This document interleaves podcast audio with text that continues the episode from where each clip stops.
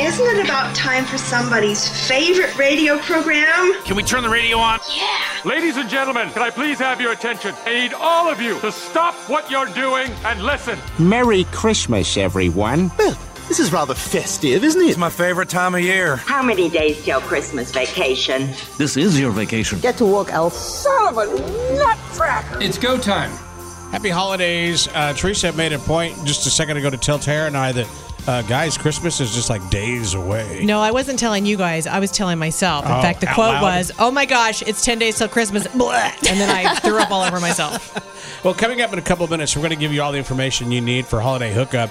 But do you feel like in it, you know, just get in the real world, we go out, we do things, that there are a lot of people already like checked out before this new year, for the holidays? Oh, definitely. In fact, I don't think anybody really concentrates and gives it their all at their No. job between Thanksgiving and Christmas. We're Fair. they're done. This yeah, like this entire part of the year, it just shouldn't count. It's a real joke, you know? Yeah, like we should just all. This should be a worldwide vacation. Agreed. 100%. Although I know some parts of the world don't celebrate our Thanksgiving and some people don't celebrate Christmas, but anyways, it should be a worldwide checkout time. Yeah, and just I the get month. it. I get everywhere that- that I go, whether I, you know, it's to get gas or do something. You just get that vibe of everybody is just done and they're tired and they're worn out. If you're one of them who, gets up this early, I'd love to hear from you at 816-476-7093. I saw a thing on Facebook. This gal that used to work with us posted, and it was talking about how we survived the two craziest years, like mental trauma, physical trauma, all this stuff.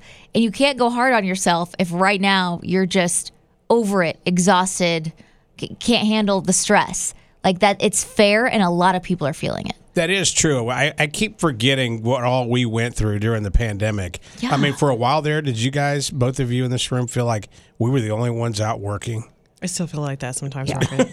I Is mean, anyone it's, listening? Hello, is anybody there? it's still true. So, and I get the stress, and I, that's that's that point we have to remember that you never know what somebody's going to go through.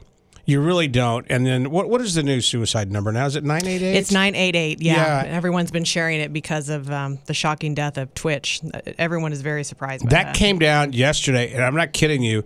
Towards the end of the show, we all kind of, you know, we're kind of mentally drained, we're tired, we're sitting there, and Teresa kind of yells a little bit because you were so shocked. It was breaking news. as yeah. you were reading it, and oh my gosh, there were, that's all was all over social media yesterday. Yeah, the number is 988. That's for the Suicide and Crisis Lifeline. It's 24 7. You can call that number, 988. And it's if you or anyone you know needs help.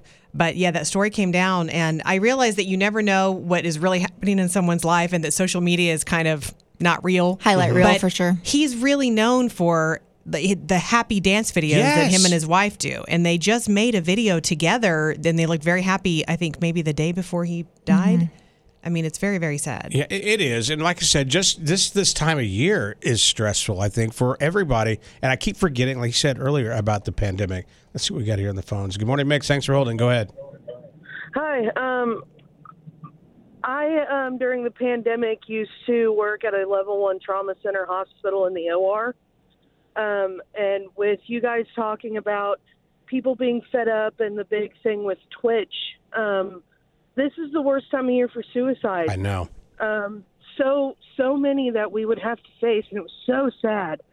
Um, I'm glad that we're through the pandemic. There are so many others like me in the healthcare field that had to work through so much.